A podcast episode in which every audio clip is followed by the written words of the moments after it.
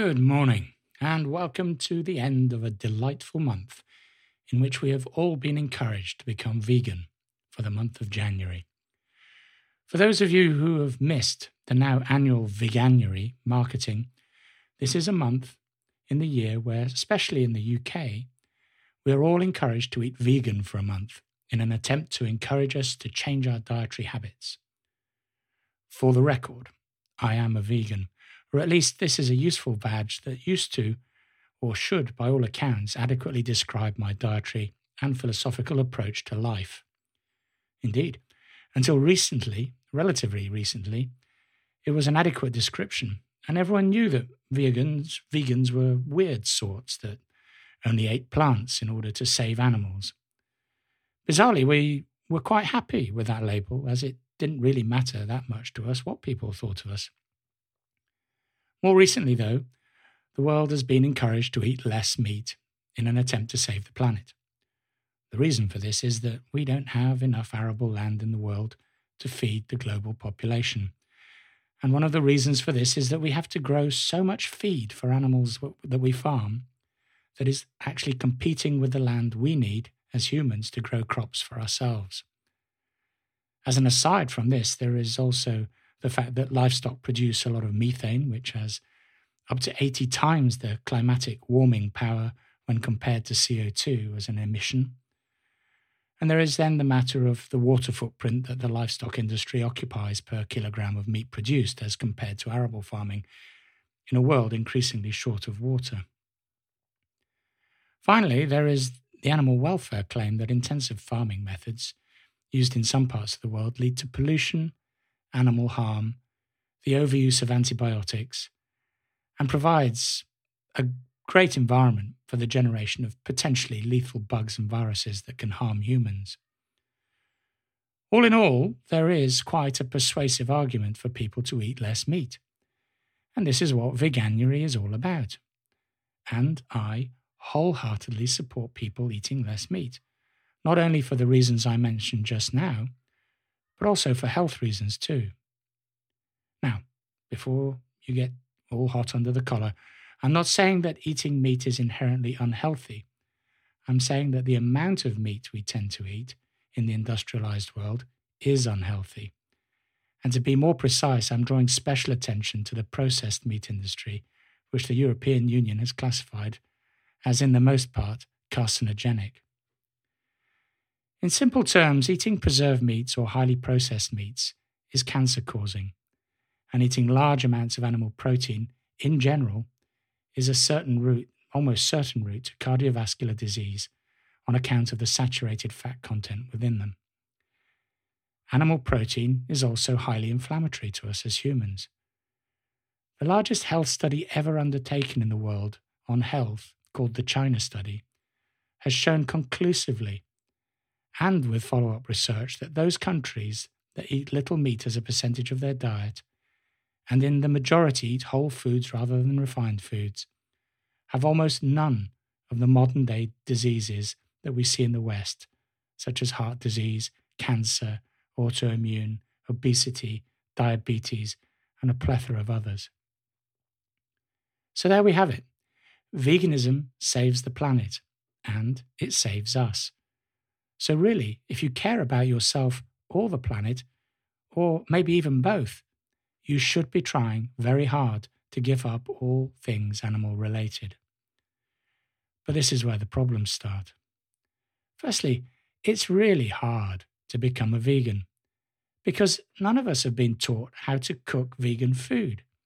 This alone is a major problem, as it requires us to relearn some basic skills in the kitchen. Okay, you might say, I can do that. I just go online and bish bash bosh. I get a recipe and I'm away. Well, it's not quite that easy. What most people don't realize is that there is a large amount of dairy in most of the products you think are vegan. In many parts of the world, we think bread must be vegan, but it contains dairy protein. You'd think that a vegetable stock cube had no dairy, but many do.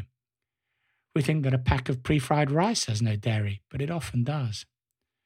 Honestly, when you get down to it, egg protein, dairy protein, butter fat, shortening, you name it, there is, in fact, a hidden animal product in an amazing array of processed foods.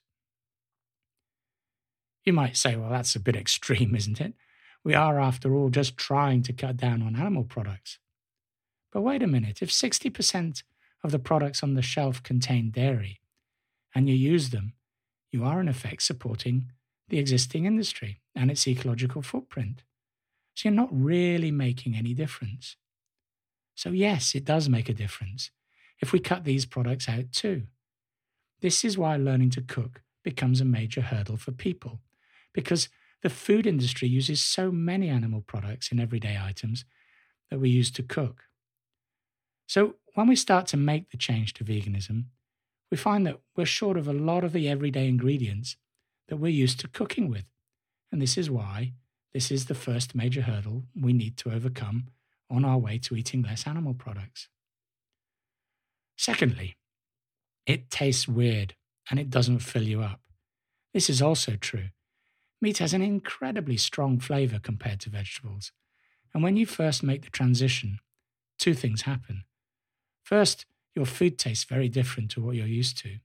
And secondly, you've only cooked the normal amount that you would eat if you were eating normally.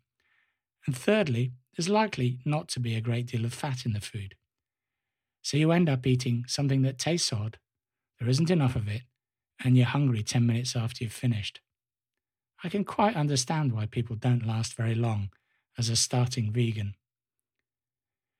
The answer is as follows it takes about six weeks of eating vegan for your taste buds to start to change, and for you to start enjoying the new flavour profiles of the food you're eating. Secondly, when you first move over to a vegan menu, you have to eat loads, probably four times the volume you normally eat at a sitting. This is the only way you're going to feel full and not hungry 10 minutes later. The good news is that you can eat four times more because the calorie density of the food you're eating is less than half what you've been eating, so you won't get fat. I need to clarify a point here, and it'll bring us on to the next subject shortly. The type of food I'm talking about here as vegan is plant based and whole food. That means unprocessed fruit and vegetables. So, no burgers and chips or vegan nuggets, for example just shopping from the fruit and vegetable aisle of a supermarket. A lot of people think vegans are weird, and vegans get a lot of stick from those around them with comments like, Where do you get your protein then? And how do you stay healthy with, such a limited diet? I like to think of it another way. If you imagine the standard food pyramid that we've been taught as the correct way of eating food categories in varying quantities, you know, the one that has the dairy, the meat, and the processed meats at the top of the pyramid in the smallest quantities. Well, veganism just cuts out the smallest part of the pyramid. The problem we all have is that we eat more of the top of the pyramid than we should. Here's a test for you, and this is one that I did on myself when I started my journey to veganism years ago. At the time, the advice that I had been given, brought up with had been that we should all eat five portions of fruit and vegetables a day. When I was just moving across to veganism, the advice changed to 12 portions.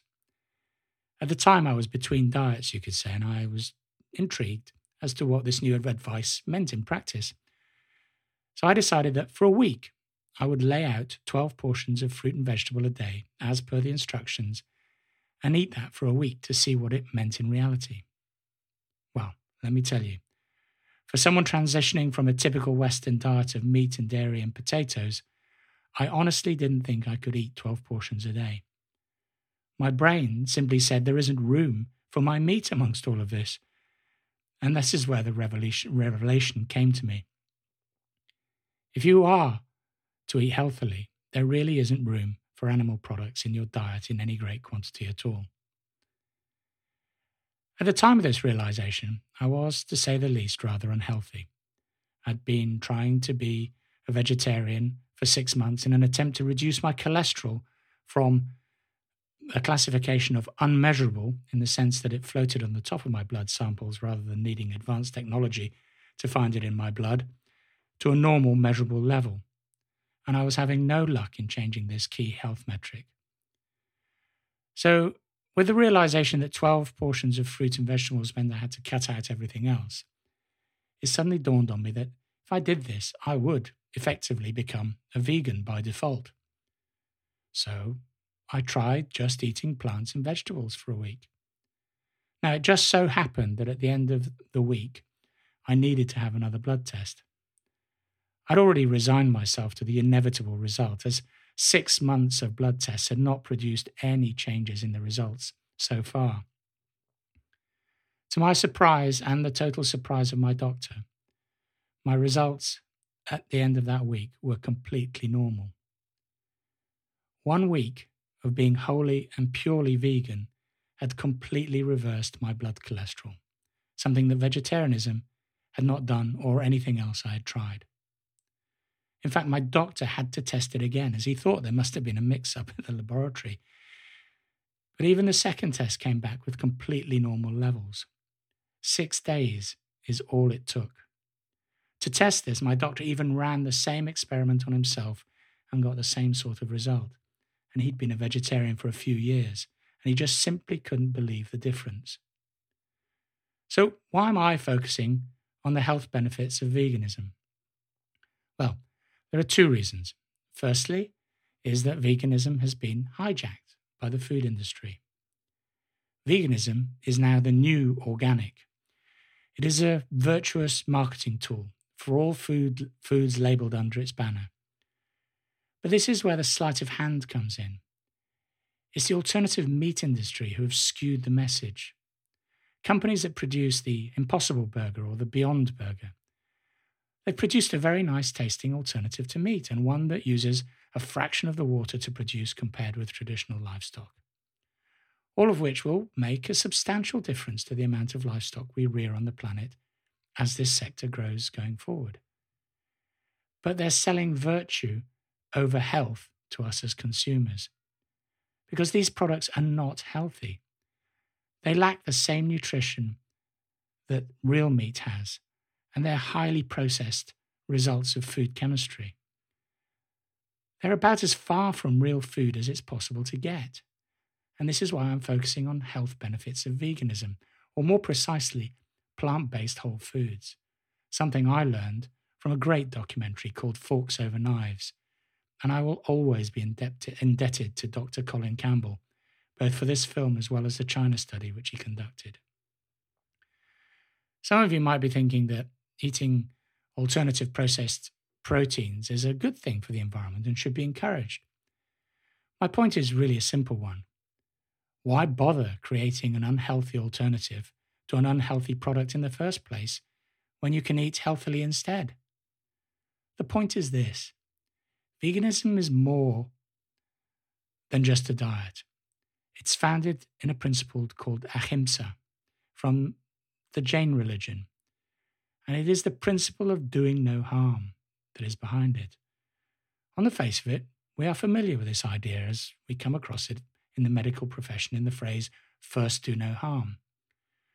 But to Jains, this is a pretty fundamental philosophy, and they try as best they can to live their lives according to it, to the extent that the more pious amongst them even sweep the path clear before them as they walk, in order not to crush any insects in front of them. And to they also wear masks, face masks, in case they might inadvertently swallow an insect.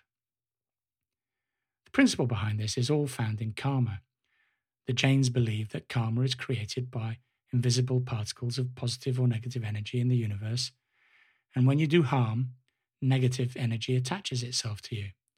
And the more karmons, these negative energy particles that you accumulate, the more suffering you occur, incur to the point that if you're overwhelmed with negative karmons, you'll be reincarnated as a lower life form in the next life. When you think about the current food industry, and alternative protein. Within this context, it's hard to see how creating meat alternatives meets the criteria of doing no harm. We already know that intensive monoculture is a disaster for soil health and the wider environment in terms of pesticide use and fertilizer use. We also know that, for the most part, the high yielding modern strains of wheat and other crops are nutritionally much poorer than the native strains. We're even finding they don't necessarily yield higher under modern farming techniques either.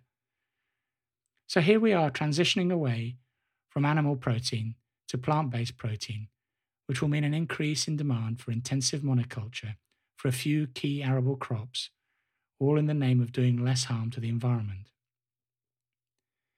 In my view, we're just swapping one sort of harm for another, and may even be creating more harm if we encourage people to eat more of these highly processed foods. There's really only one way out of this, and that is to become what I now refer to myself as a herbivore. Unfortunately, due to the mass advertising and mislabeling of new vegan foodstuffs in the marketplace, I've had to ditch the vegan label and go for something more descriptive. Just last week, there was a news story where many people were getting upset because PETA, People for the Ethical Treatment of Animals, had called out Kentucky Fried Chicken for saying that their new vegan chicken nuggets would be fried in the same oil as the chicken was fried in. This is a puerile level that the food industry is operating at at the moment. To anyone who's eating vegan and even eating vegan junk food, the taste of animal fat and protein is quite overwhelming and disgusting when you haven't been eating it. So, just on that basis alone, one wouldn't want to share a fryer with a chicken if you then realize that many vegans are transitioning away from an omnivorous diet because they're starting to understand the cruelty of intensive farming methods, why would they even want to even set foot in a KFC at all? Put it another way. An- an- another way of looking at this, it's a bit like asking someone whether they'd like their steak cooked in the pan that's just fried the fish. Just on purely cross contamination issues alone, you wouldn't do it. I mean, you certainly wouldn't want your steak t- tasting of fish. And likewise, a vegan doesn't want their vegan chicken nuggets, which is an odd concept anyway, tasting of chicken. Makes you wonder why we want vegan chicken nuggets in the first place. The only conclusion I can come to is that labeling of plant based protein of alt meat as vegan has nothing to do with vegans at all, but everything to do with removing livestock farming and persuading the omnivores that they can continue with their omnivorous diet and just substitute meat for alt meat. This means that the meat industry manages to overcome a couple of problems that they have at the moment. The first one being an inability to eliminate the bacteria E. coli from the supply chain and the lack of profitability they currently suffer from. Alt meat fixes these two things as well as helps to deliver the UN agenda on sustainability. It's a win win for the food industry and the planet. But it has little to do with veganism, health, or the principles of ahimsa.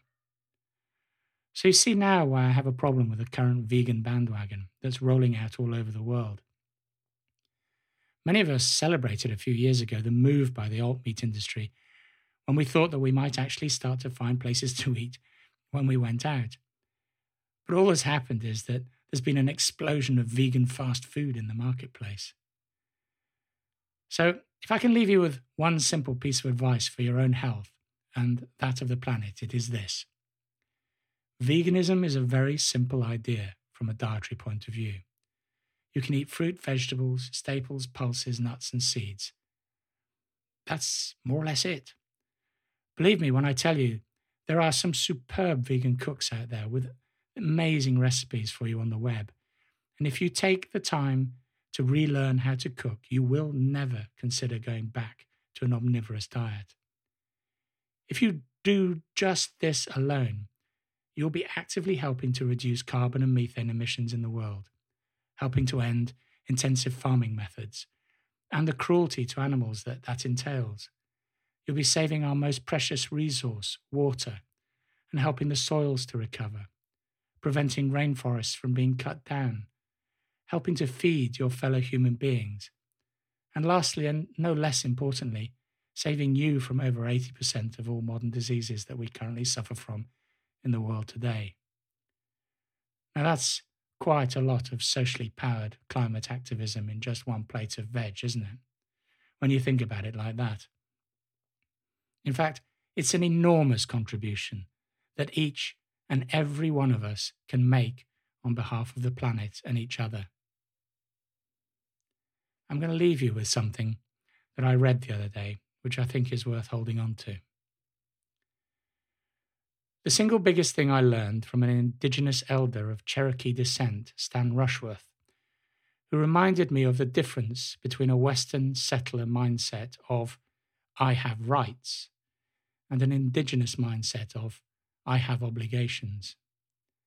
Instead of thinking, I am born with rights, I choose to think that I am born with obligations to serve past, present, and future generations and the planet herself. As usual, it's been a pleasure and an honour to talk to you today. I would ask that if you found this podcast interesting or you think it might be interesting to someone you know, please share it and pass it on. And um, I look forward very much to talking to you soon.